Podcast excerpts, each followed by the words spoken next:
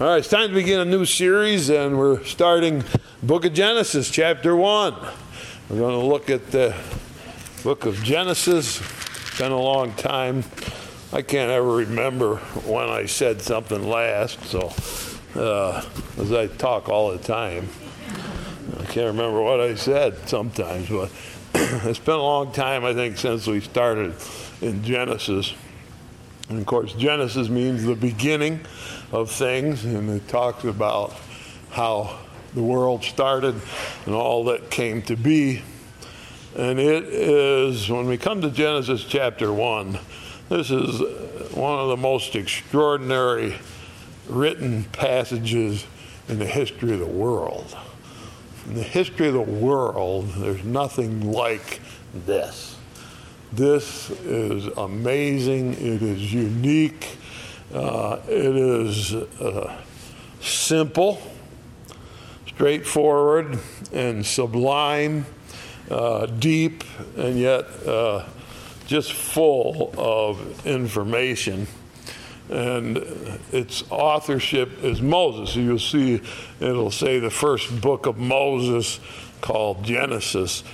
and so this came out of the mind of this man, Moses. And I want to think about that for a minute because that has a significant impact on the whole meaning of it. If you look with me in Acts chapter number 7, Moses is the author of Genesis.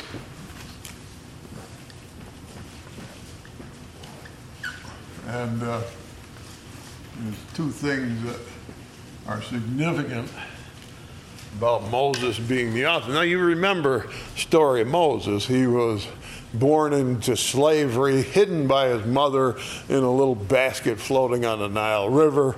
And amazingly, of course, we know that was God. Uh, the, the queen comes down and says, Hey, I'll take that baby home. And so Moses grew up in Pharaoh's house. And because of that, we have this verse here. And this is Stephen in the, in the book of Acts when Stephen is uh, giving his defense for his faith. He goes into history.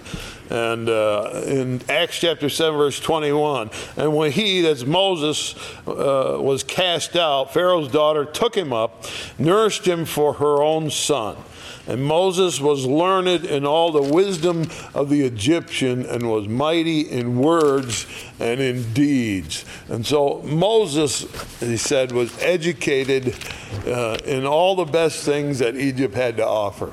That makes him smarter than most people in the history of the world. All right. You know, I heard some preacher the other day, well, I graduated from Cambridge, and everybody goes, whoop-de-doo. Who cares? You know, that don't make you smart, buddy. And, uh, uh, you know, somebody says, "Well, I'm college educated." Well, yeah, okay. You you don't come anywhere near Moses. Think of what the wisdom of the Egyptians was.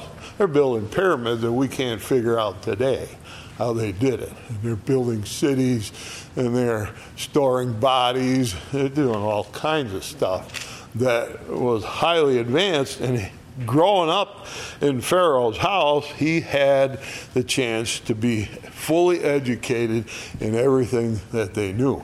And he became what we call in his day a scribe or an author, a writer and uh, that's what he did. And so we have a guy that's highly educated. You can't get an education today like he had. And he's the only Jew that was educated like that. He's the only one. Because the rest of them are slaves whole rest of the whole race of Jews were slaves. And no education. Here's a guy pulled out of a basket and he gets an education as bar none.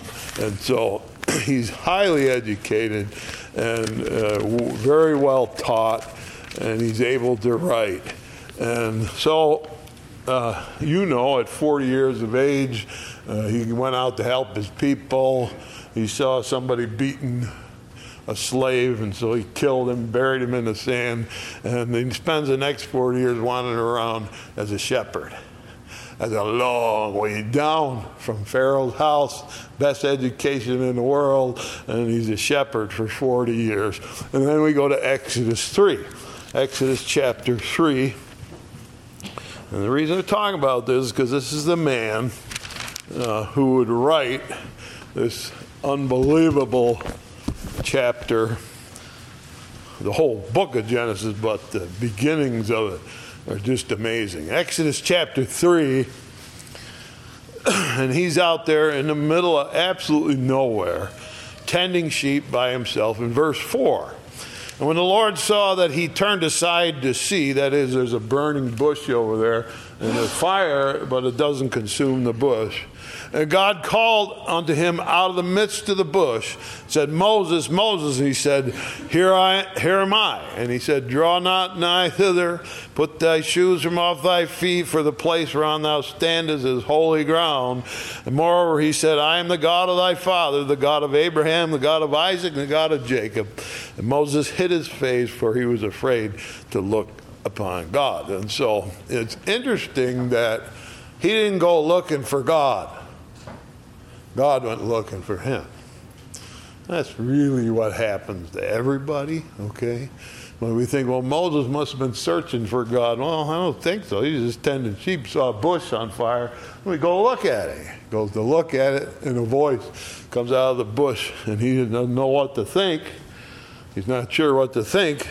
And he says, Well, get your shoes off. You're talking to me. Behave now in an appropriate manner because I'm talking to you and I want you to hear something. Verse 12 is where it becomes interesting. God again talking to Moses out of the burning bush.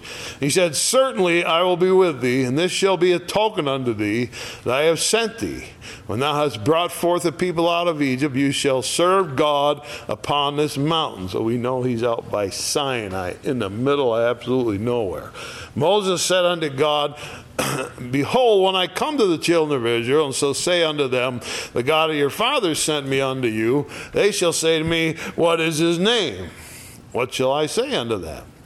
And God said unto Moses, I am that I am. And he said, Thus shalt thou say unto the children of Israel, I am has sent me unto you. And so, not only is he not seeking for God, but when he gets to God and God starts talking to him, he says, Who are you? Who are you? And God says to him, Well, I am that I am. All right. I exist because of me. Right? Nobody here exists because of themselves. You don't exist because of yourself. None of us do. Only God exists because He is Himself. And so he says, you, that's what you tell him. So he says, I don't know your name, I don't know who you are. So what we have now is a man completely educated in a superior way. And now God says, You're coming back, and we're going to talk in this mountain. And we have now the re education of Moses. The re education of Moses. Chapter 19 of Exodus. Chapter 19.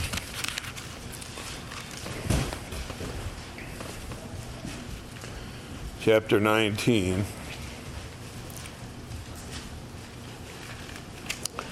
And I'm going to start reading. This is Mount Sinai. He's led the children out of Egypt, children of Israel out of Egypt, crossed the Red Sea into the wilderness. God says, Go to Mount Sinai, where we talked before and he's going back there. Verse 16 of chapter 19 of Exodus came to pass on the third day in the morning that there were thunders and lightnings and a thick cloud upon the mountain, the voice of the trumpet exceeding loud, so that all the people that was in the camp trembled. Moses brought forth the people out of the camp to meet with God, and they stood at the nether part of the mount, so they're down on the sand. Mount Sinai was altogether on a smoke because the Lord descended upon it in fire. And the smoke therefore ascended as the smoke of a furnace, and the whole mount quaked greatly. So the ground's actually shaken And God came down on the mountain, all fire and smoke. And the voice of the trumpet sounded long and waxed louder and louder. And Moses spake, and God answered him by a voice. And the Lord came down upon Mount Sinai on top of the mountain. Lord called Moses up to the top of the mountain, and Moses went up. Can you imagine? The thing's on fire, the mountain on fire, it's shaking and trembling. And God says, Come up here. you don't know about that. It's fire. Come up here. And he went up there for 40 days. And he talked to God. It's the re education of Moses. Moses talked to God, and God talked to Moses until when he came down, they couldn't look at him. His skin was shining and he had to cover his face because he'd been with God in such close contact. And he said to God, I want to see you right in the face. He said, You can't take it, Moses. You can't take it. But what I'll do, there's a cleft in the rock. And uh, I'm going to stand in that hole, and I'll put my hand over you, and then I'll pass by.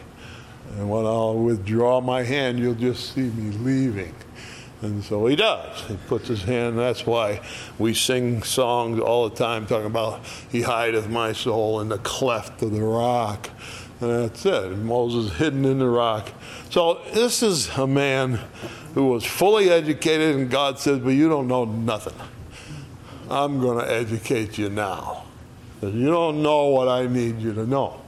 And so when we turn over to Genesis 1, we only got one reason that we can say anything about it that God told Moses. He educated Moses, he re educated him.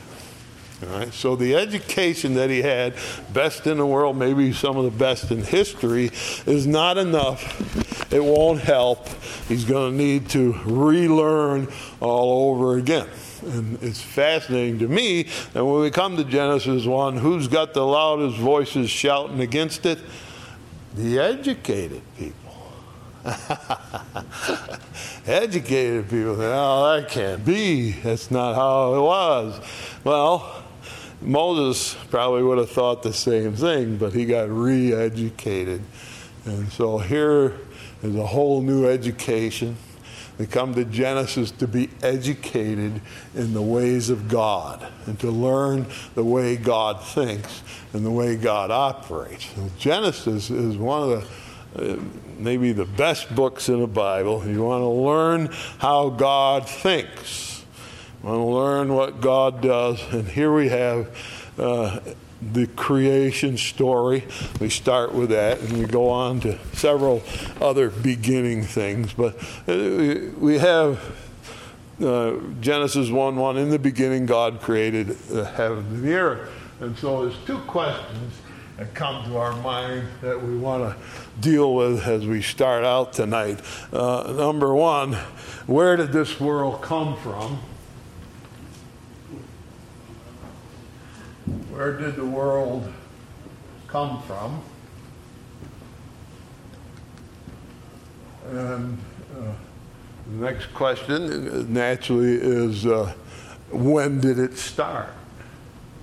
So if you go outside and you look around you, uh, you can ask those two questions right away, just looking around.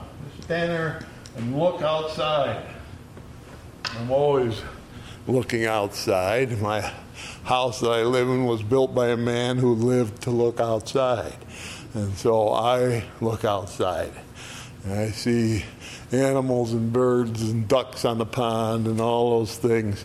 And I'm watching them all the time. And what does it say? What does it mean? Well, where did it come from? How did these things come to be? And when did it start? And so as we look at the world around us, there's two reasonable questions. Anybody should ask that question. Where did this all come from? And then when did it start? Did it have a beginning? And here we have uh, a man who's going to tell us in this straightforward and very sublime language uh, that nothing quite touches it in the Bible unless It's John 1 1, which we just finished, right? Remember, we've been talking about John. And what we say? John 1, in the beginning was the Word, and the Word was with God. The Word was God, and the same was in the beginning with God, and without Him was nothing made that was made. And we had those verses, and in Him was light, and the life was the light of men. So we got John chapter 1, very sublime, taking these basic concepts and giving them to us. And that's what's happening here. We're getting the basic concepts that will answer the questions where did the world come from? Where does it come from? And uh, when did it begin? So we're going to begin looking. We may not get far, uh, but we'll keep working through this, and uh, hopefully we can come up with some uh, unique ideas and some reasons for what we believe. And so we come, verse 1 of Genesis, in the beginning. So we know that something happened in the beginning, and that's an important thing. The Bible tells us that there are four dimensions of existence. That is, there are four different dimensions that the Bible tells us about. There may be more, but the Bible tells us about four dimensions of existence. And that means, uh, well, four places, I guess.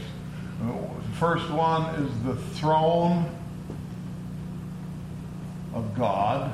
It's the first dimension of existence.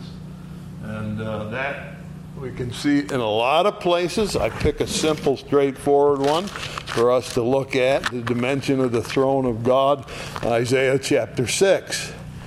Isaiah chapter 6. And this we can see in a lot of different places. You see it in Revelations, we see it in Isaiah, we see it uh, in Ezekiel, uh, we see it all over through the Bible. But here it is uh, Isaiah chapter 6 verse 1 In the year that King Uzziah died, I saw also the Lord sitting upon a throne, high and lifted up, and his train filled the temple. And so uh, Isaiah says, uh, when that king died, I looked up into heaven, a dimension of existence, and I saw there the throne of God. Right? That's a dimension of existence. We call it the throne of God. More commonly, we might call it heaven right, where God lives. But that's a dimension of existence, and that's where the throne of God is. So that's one of the dimensions of existence. Uh, another dimension of existence that the Bible tells us about, we call it hell. Hell is another dimension of existence, and that's a place, uh, especially made. Matthew chapter 25, Jesus tells us about this dimension of existence. Matthew chapter 25, and how it came to be. How did this one come to be? The Dimension of hell. Matthew chapter 25, looking at verse number 41. Jesus is describing the judgment in the last day.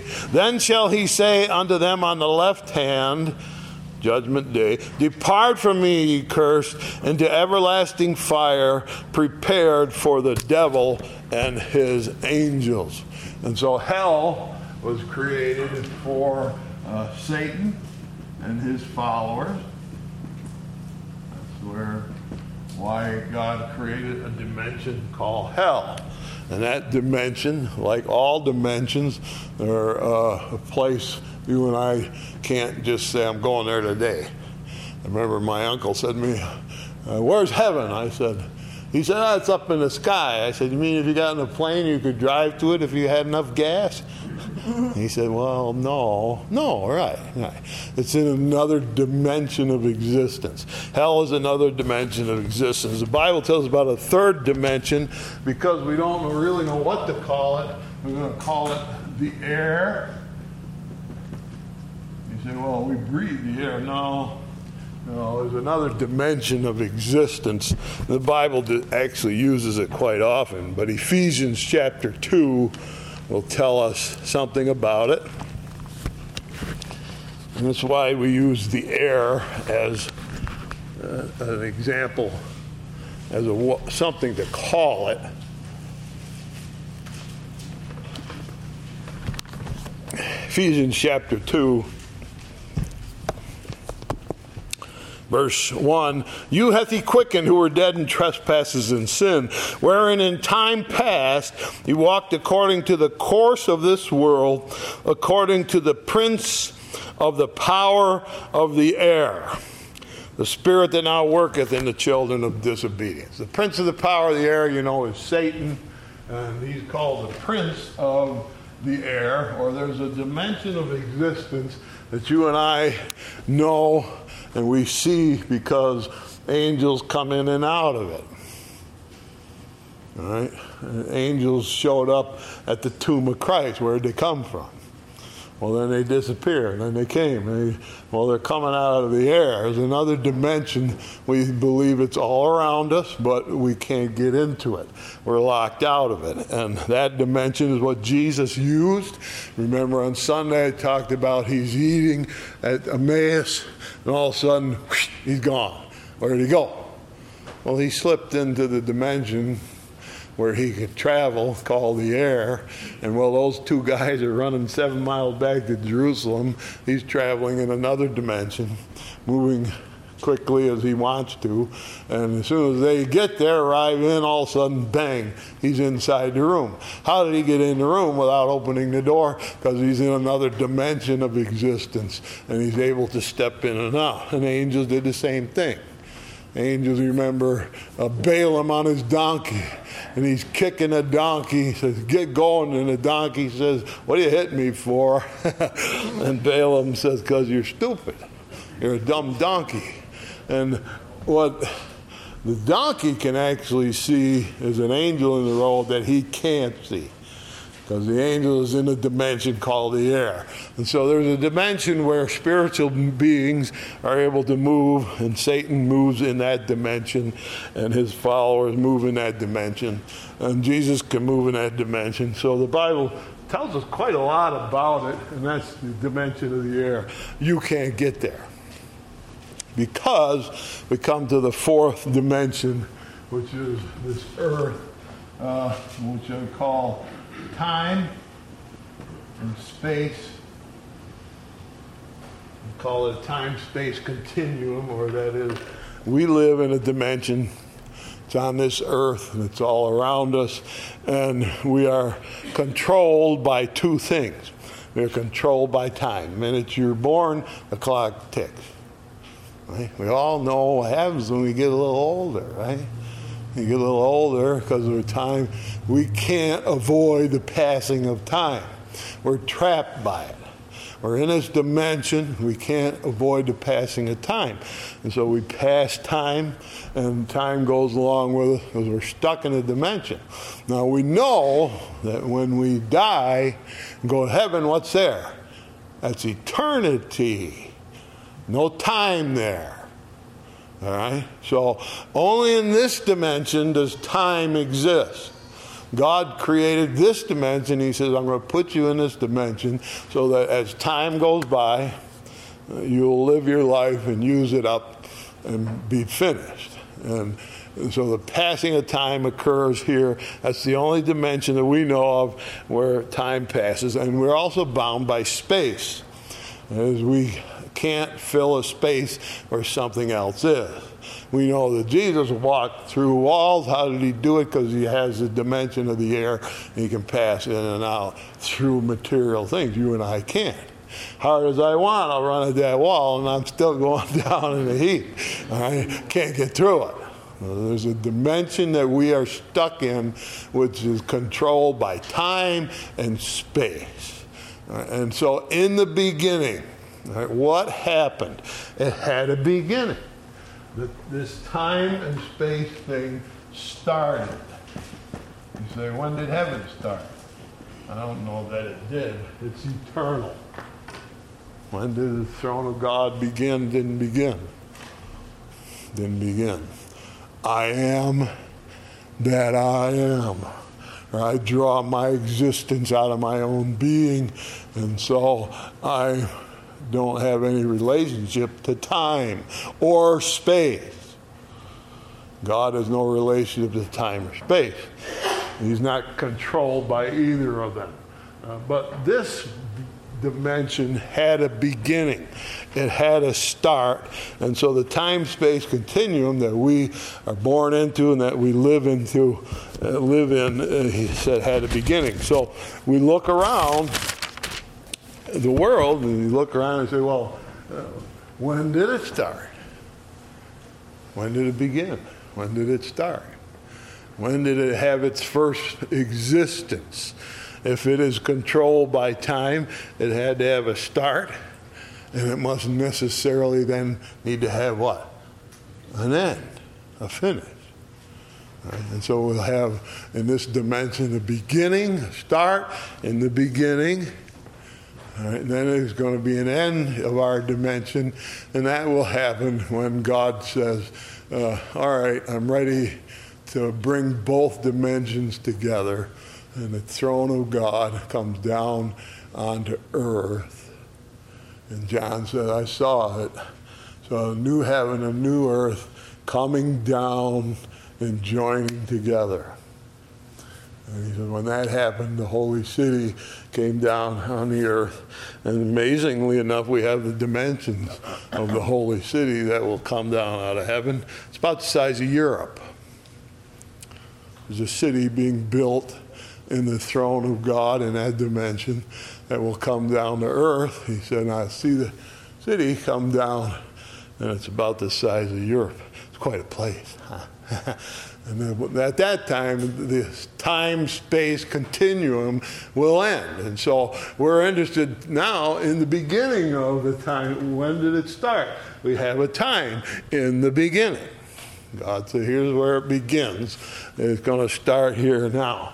So, in the beginning, when did it start? Well, there's a time, and Moses is about to tell us here's when it started. I'm going to tell you how it started. Where did it come from? So, in the beginning, we got three words so far. And then we get one more word. Uh, that's God. And we got to stop there. In the beginning, God. So,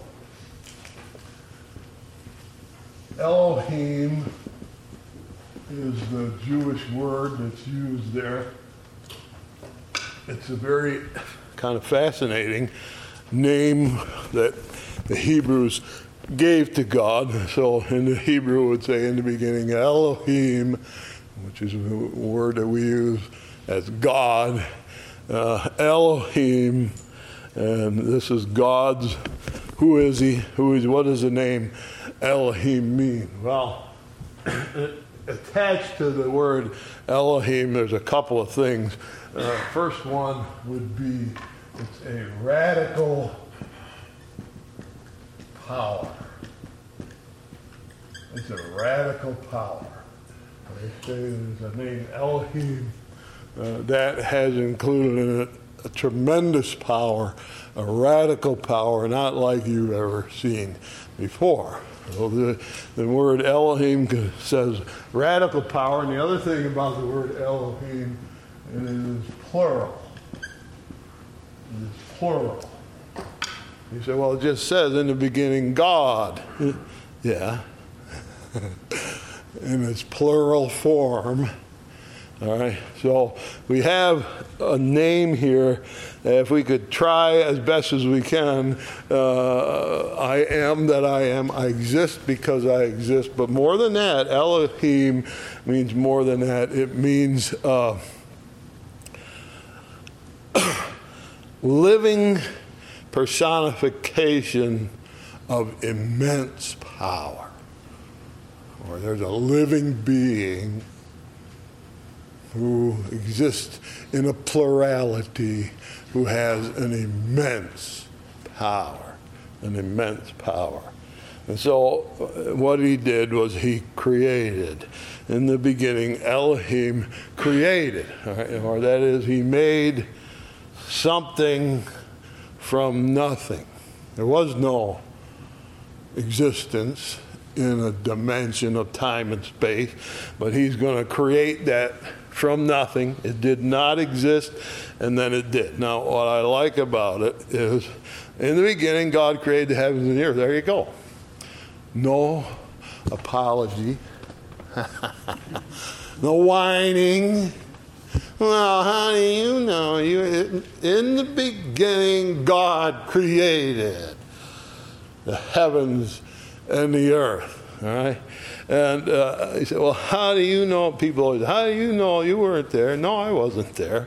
It says here that Moses wrote in the beginning, Elohim, this extremely powerful plural being, created the heavens and the earth. And that's a statement of fact, and there it is. So you could say, well, uh, we don't believe that. We believe that over millions of years, no, no. In the beginning, God created. And so it had a beginning. It was God who did it. And here's a man who was trained in all the ways of Egypt. So what do the Egyptians believe? They worship the Nile River. They worship the sun, Ra is the sun. They worship, they worship Pharaoh. For heaven's sakes, they worship bugs. They worship bugs. They think bugs are wonderful. Scarabs, they call them, and they worship bugs. That's what he was trained in, all those Egyptian things. He doesn't say, in the river, eh, because he's been re educated. He knows better now. And he says, In the beginning, God, the one I talked to up in the fire on the mountain, he told me he made everything that was. And that's just a straight uh, statement of fact. There's no apology of it. There it is. And it doesn't matter what the Egyptians think. And everybody's always trying to say, well, we got to go back in ancient history and see what the ancients thought. I don't care what the ancients thought. It says here clearly God created the world. Uh, God did it. And there's nothing like it anywhere else. You know, you can read some other thing from the American Indians, how, well, whatever. You know, I don't want to go into it. But they have somebody here says, you know, God came up, uh, can't make sense of it. This is very clear and plain. In the beginning, God created. This being of immense power came and made a time space continuum where you and I have come to be. And we are restricted by the dimension that we live in. Here's the beginning of that dimension. Okay? Yeah. You say, well, that's quite a statement. Well, there's nothing. Wait till we get to the next one. and the earth, verse 2, was without form and void, and darkness was upon the face of the deep. And so we have uh, two words uh, used in English uh, without form, without form, and it was void. That it had no function it was void. It had no meaning. Uh, it was actually the real word that was used in the Hebrew. It was chaos. So in the beginning, God created heaven and earth, and it was chaos. What he's saying here. Now, that is a shocking thing. That's very shocking thing to say the earth was chaos. So let's think a little bit. We'll think ahead a little. So God says, let's start, and He creates plants, and He creates animals, creates ocean, He creates dry land, He creates all kinds of things. And every time He finishes it, there's the all of a sudden the world is full of plants. He said, That's good. Good. Good. And he fills the ocean with fish. He says, That's good. It's good. Everything he touches is good. And so we have from it a primary statement about God that ultimately God is a God of order. He's a God who creates order. He will keep things in order. He will create things in order. So, if God is a God of order, how come there's chaos in verse 2? Where'd that come from? How can there be chaos if God has created the heavens and the earth? Well, that takes a little more thought, doesn't it? Because uh, apparently uh, there's there seems to be a question. Now, I'm going to give you the opinion of a lot of people. Some people just skip over verse 2 and say, oh, never mind that, let's go on. and uh, I think that it's worth a little bit of us uh, thinking about that and what they call in Genesis 1 2, they call it a gap theory. They call it the gap theory. Uh, for want of something better to call it, they call it the gap theory. In other words, God created the universe as we know it. And then there was a gap. And God looked down, and there's chaos on the earth. It's all full of chaos. So, the thought that people have had, which I think is a reasonable thought, uh, that there was a first creation and at that creation, something happened. And so the result of what happened was chaos in the earth. And so God came to make a second creation. And that's the one we're in now.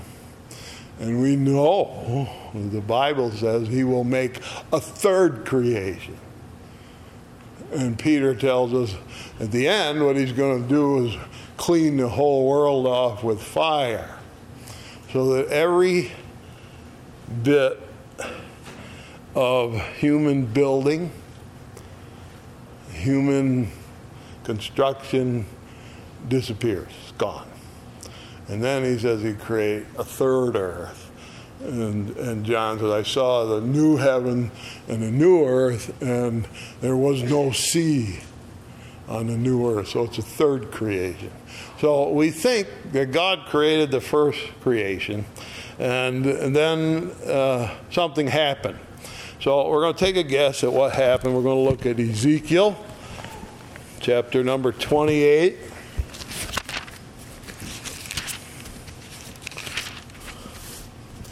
Ezekiel chapter number 28.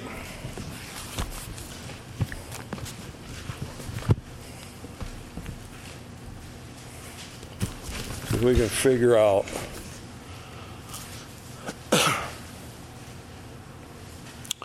Ezekiel chapter 28, I'm looking at verse number 11.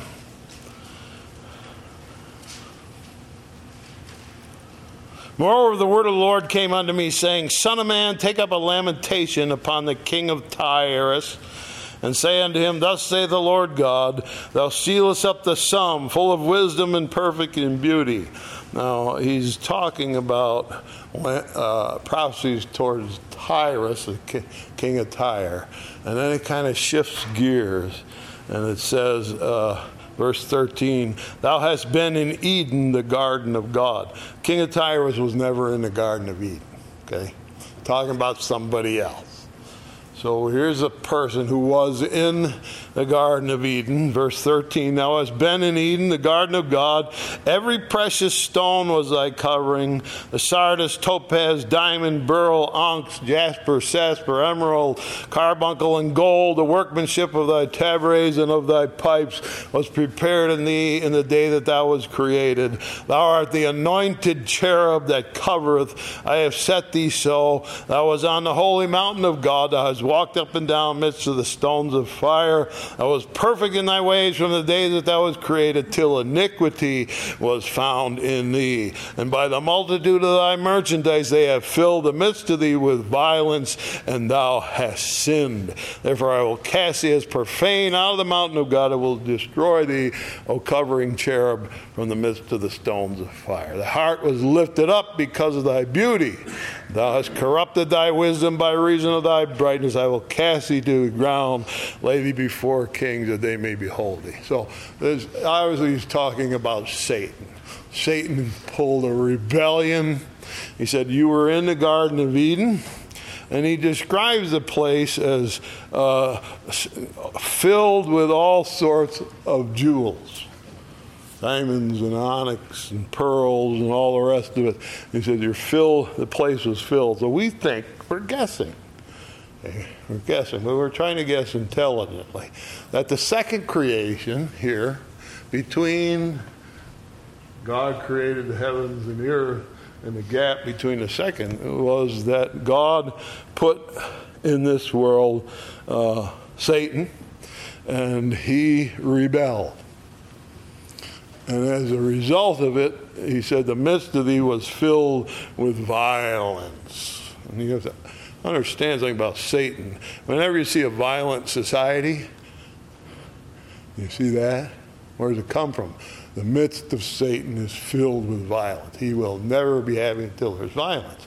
And so in the world is chaos because the rebellion of Satan. Right? Is there any other place that might mention that? Isaiah chapter 14. We go over a couple books to Isaiah chapter 14.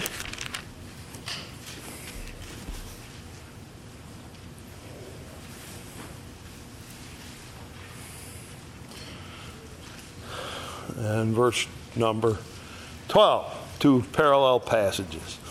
Isaiah 14, 12. How art thou fallen from heaven, O Lucifer, son of the morning? How art thou cut down to the ground, which did weaken the nations? For thou said in thy heart, I will ascend into heaven. I will exalt my throne above the stars of God. I will sit in the mount of congregation in the sides of the north. I will ascend above the heights to the clouds. I will be like the Most High. Yet shalt thou be brought down to hell, to the sides of the pit.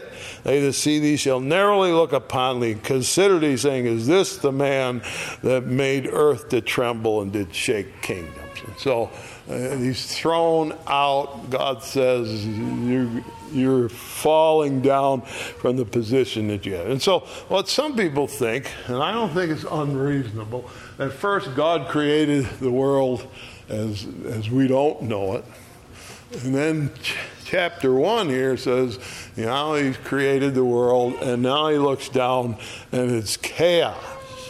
It's without form and void, or it has experienced judgment of some very serious kind. And what has it become? What happened? to The judgment that was poured out on that first created earth. Well, let's see what he says here. Uh, verse 2 again in Genesis The earth was without form and void, and darkness was upon the face of the deep. All right, and so we have a world now uh, that is dark and covered with water. There's no light on the earth. The entire world is underwater. Everything in it is under the water. And uh, we think some form of judgment that God poured out on a rebellious creation. Therefore, the chaos in Genesis 1 2 wasn't God's doing. He didn't create chaos because He doesn't create chaos, He creates order. Well, where did the chaos come from? A rebellion of some kind. We know Satan was the leader of a rebellion, and it does say that he was in Eden when it was full of gems. And so we think that maybe the original world Was that kind of a world a little different from as we know it? Because when we look at the Garden of Eden in Genesis, what's it full of? Plants, trees, full of trees, plants, and animals. All right? A little different than the description. So we think that it's possible. Now, this you could we could be wrong because we're talking about stuff uh, that really is not meant to describe to us every little thing that happened. That's not why Genesis 1 is written. Genesis 1 is written so you'll know who God is and how God thinks. All right? And so he said, Well, I'm going to learn all about creation. No, there's going to be a lot of holes. Well, here's one that is explained that the, the world was covered in water and it's also covered in darkness. So the entire world is a dark place. Uh, he said, Well, isn't the heavens, weren't they already created? Yeah. But the world is a dark place. And he says, Darkness was upon the face of the deep. All right, so that if you were there in that place, couldn't see a thing. All you know is you're floating on the water. No land anywhere to be found. The entire world is wrapped in water. Okay? And it says then in verse 2 and the Spirit of God moved upon the face of the water. And so now Elohim, which we were told uh, was a plural name meaning uh, that there was a, a, unity, there was one God, but a plurality. You and I call that the Trinity. Right? From our entire Bible, we take it and we find uh, what we call Trinity, and the existence of God is in three persons. We call it Father, and we call it Son, and we call it Holy Spirit. That's not something somebody dreamed up along the way. We can go through the Bible and show it over and over and over and over and over again, right? Jesus gets baptized. God the Father speaks from heaven. This is my beloved Son in whom I am well pleased. The Holy Spirit comes down in the form of a dove, comes into Jesus. What do we got? Father, Son, and Spirit. All right? And it says in the Bible that the Father raised Jesus from the dead. Also says the Spirit raised Jesus from the dead. It also says what? Jesus raised himself from the dead. Father, Son, Spirit. And so we have constantly many, many references through the Bible of three persons called God, each a little, each distinct, and yet each the same, not a simple concept. So, he's told us that the Spirit of God, Elohim, the Spirit, moved over the face of the water. All right, now let's look at a couple other things to help us to try to grasp what's going on. Hebrews, Hebrews chapter 1. Hebrews in the New Testament, towards the end after Timothy and Titus, Philemon and Hebrews.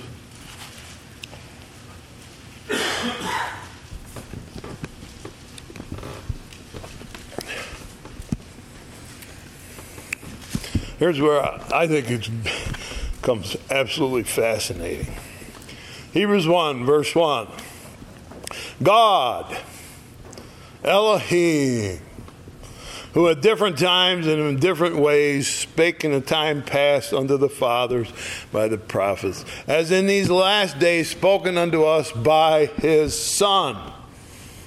Jesus, whom he hath appointed heir of all things, by whom also he made the world who being the brightness of his glory and express image of his person, upholding all things by the word of his power. So it says here that Jesus created the world. Jesus created the world. He made the world. He upholds the world by his power. That's God the Son. Right? Let's take another look. As we got another one, Colossians, maybe even a better one. Colossians, Galatians, Ephesians, Philippians, Colossians, chapter 1.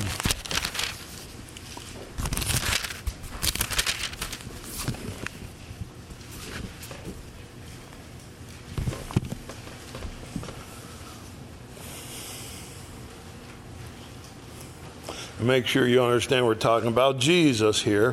Verse 14. Colossians 1 14, in whom we have redemption through his blood, even the forgiveness of sins. You know that comes from Jesus, okay? Who is the image of the invisible God firstborn of every creature, for by him were all things created, that are in heaven, that are in earth, visible, invisible, whether they be thrones, dominions, or principalities, or powers. All things were created by him and for him. He is before all things, and by him all things consist. So we get Jesus as the creator of everything that exists. Jesus is the creator, right? So he created all things, it says. When our poor Jehovah Witness friends get to that verse, they say, well, what do we do with that? Here's what they do. He created all other things. just a way to lie. All right? Clever way to lie. He didn't create all other things, he created all things. All right? So what do we have now? We got Elohim, a plural being of immense power, moving out now to create. The Bible tells us that Jesus is the creator. And then it says the Spirit of God is moving on the water. Now, because we can't figure the whole thing out, I, I can't grasp Trinity.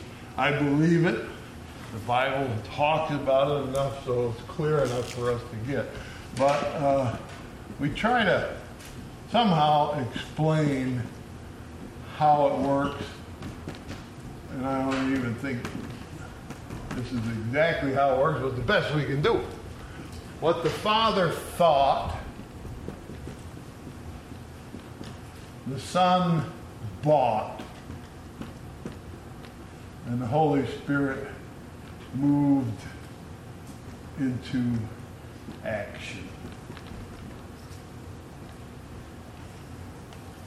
We try to explain the Trinity in that way. So that we got what? The Heavenly Father who's going to create. And he says to Jesus, I wanted to, the world to spin off of your fingertips. And so Jesus creates the world, and there's a motion in creation that's a tremendous power that moves through, and that's the Spirit of God making it all work.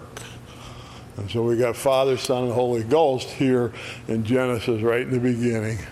Elohim, of immense power being created, uh, the heavens and the earth, all three of them created by the Spirit and the Son. The Son actually, off of his hands, off of his fingertips, come the creation as it is. All right?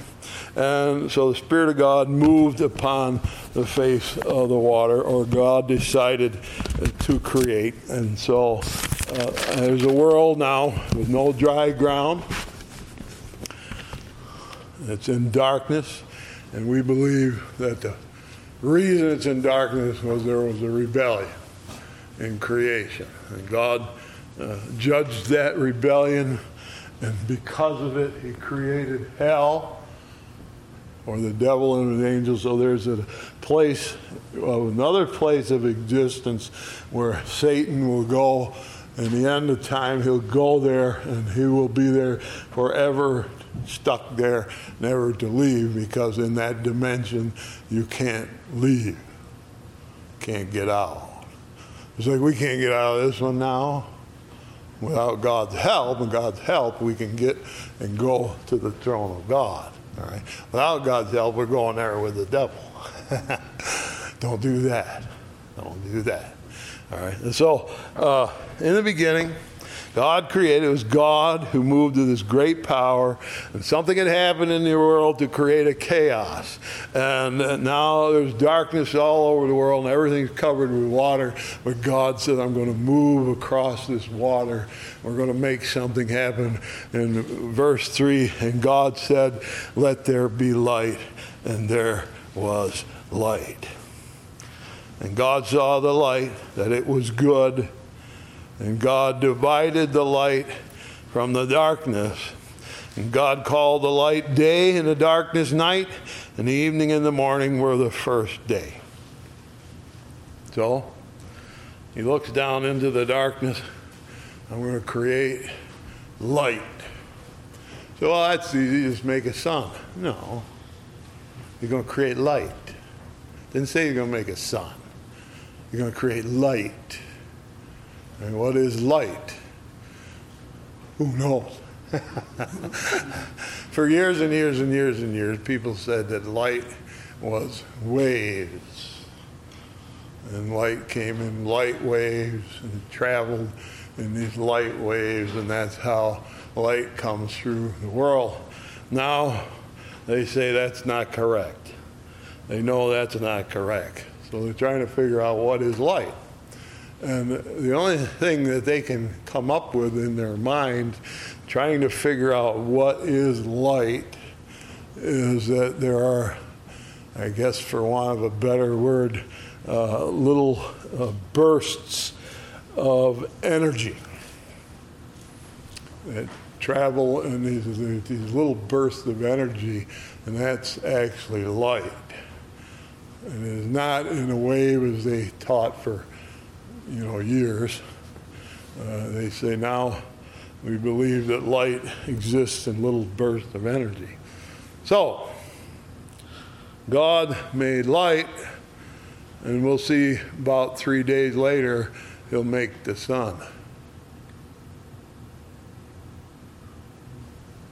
And you thought light came from the sun.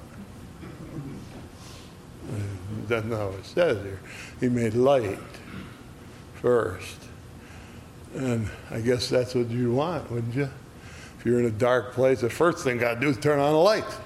When I first came in this building, it was 9 o'clock at night. And guy called me up, go look at the building tonight. I said, 9 o'clock. He says, bring a flashlight. and I did. I brought a flashlight. We turned it on, and there's only, only light in the whole place that worked was one bulb in there. I hit that switch, I got one light. I said, man, I'm going to look this over in the almost darkness. I sure wish I had some light so I could see. And what does God say? In the beginning, I want you to see. I want you to see what happens. So, first thing I'll do is put light into the world. And so it says, and it's very interesting. Verse 5 God called the, day, the light day, and the darkness he called night, and the evening and the morning were the first day. So he said, We start out in dark, and then we create light. And he said, There, now we've had darkness, and we've had light, let's call it a day.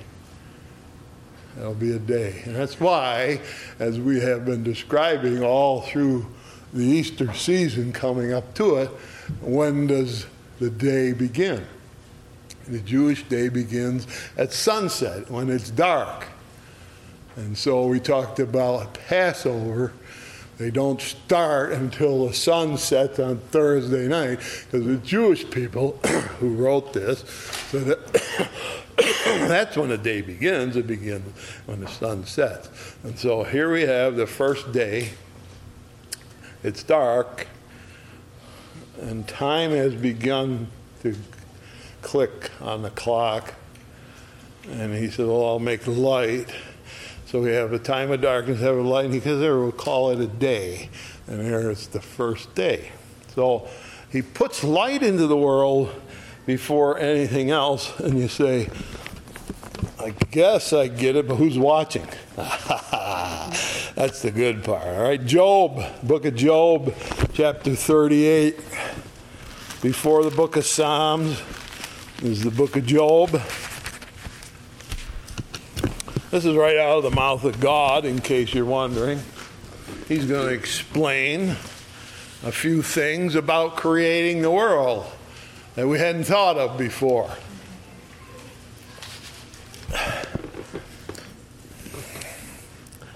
Love this passage. Job 38. The Lord answered Job out of the whirlwind and said, Who is this that darkeneth counsel by words without knowledge? Or said, You guys have been chatting a lot for the last 37 chapters, and you don't know what you're talking about. So I got some questions I want you to answer. Here we go. Verse 3 Gird up thy loins like a man, for I will demand of thee, and answer thou me. Here's my questions Where wast thou when I laid the foundation of the earth? Declare if thou hast understanding. The earth is set on some sort of a foundation. Why doesn't it just wobble and go all around? Because God set it on foundation. Verse 5 Who laid the measures thereof, if thou knowest? Who stretched a line upon it? And whereupon are the foundations thereof fastened? Or who laid the cornerstone thereof? So God said, I set the world in place, part of my creating it. And He says, uh, Were you there, Job? Of course, he, he's.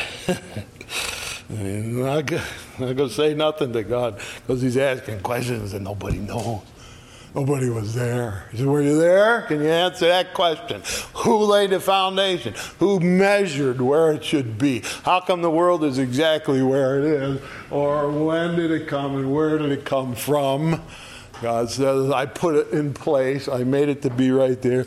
And what happened? When the morning stars sang together and all the sons of God shouted for joy. Aha. So there are other dimensions of existence, and there are people or creatures, and we'll call them angels for want of a better word, who are watching God create. Where are they? Well, they're in some other dimension. They're maybe in the air, maybe in that dimension called the air, where they can travel and move.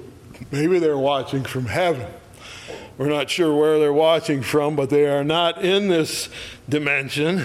They're just watching it being made. And he said, I want to show you guys. So, first thing I'll create is light so you can see what happens. And so he fills the world with light. And now they can watch, and what do they do when they say, unbelievable? And every day it gets more and more and more unbelievable as he goes on. Right? So he's creating the world, and they're watching him, and they're shouting for joy, and they're seeing it happen because the first thing he put in the world was light. Now we can watch creation as it happened. Without light, be in the darkness. Now we can have the light. And uh, I know I got to stop. I could talk for hours, all right? But I got to stop. I know I got to stop. But uh, what I'm saying is that God comes into the world. What do we need first? First, we're going to put light in the world. Where does it come from? God can make it. He doesn't need to create a light bulb for light. All right? He can just make light, and so he makes these little bursts of energy that go through the atmosphere and light everything up. And uh, he makes light, and now you can see the waters all over the earth and everything. He creates light. And what does he do when he comes to earth himself? He brings light. In him was what? Light. And the light was the life of men. In him was life. And that life that he brought was light to human beings. And so we see God behaving in an orderly fashion. because he's a God of order. And as he begins the world, he starts with light. And when he comes into the world, what does it say? The light shined in the darkness. And the darkness comprehended. Now, I promise us stuff. You get going on this stuff, and it all ties together.